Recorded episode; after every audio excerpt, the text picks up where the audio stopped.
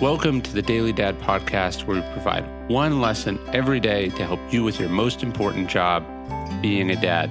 These are lessons inspired by ancient philosophy, by practical wisdom, and insights from dads all over the world. Thank you for listening, and we hope this helps.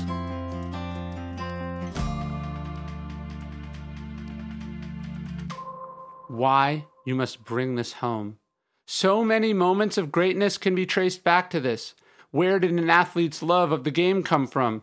Where did the scientist's curiosity come from? The novelist's passion for story? The philosopher's quest for truth?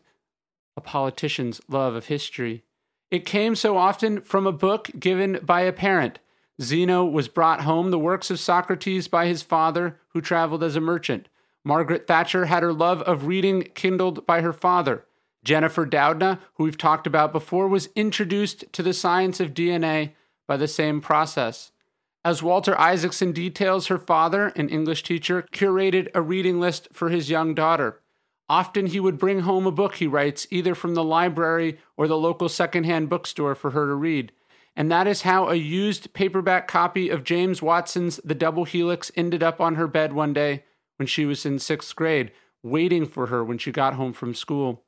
When I finished, my father discussed it with me. She said he liked the story and especially the very personal side of it, the human side of doing that kind of research. So, talk about multi generational impact. A father gives a book to her daughter, which inspires her to pursue a field of study that would win her a Nobel and save millions of lives with her research in mRNA. And it's from that casual recommendation that you can trace in some way your COVID 19 vaccine children will be born who would have otherwise not existed because of that recommendation. Grandparents will be around to see those kids who would have otherwise perished.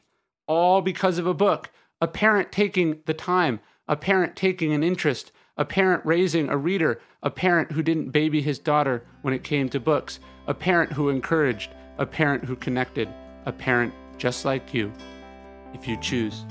And this is why, you know, one of the commandments in the Daily Stoic parenting challenges thou shalt raise a reader. We've got a, a, whole bunch of great strategies, and we interviewed a bunch of great experts on how to raise a reader. I think you'll really like this one. Check it out at dailystoic.com slash parenting.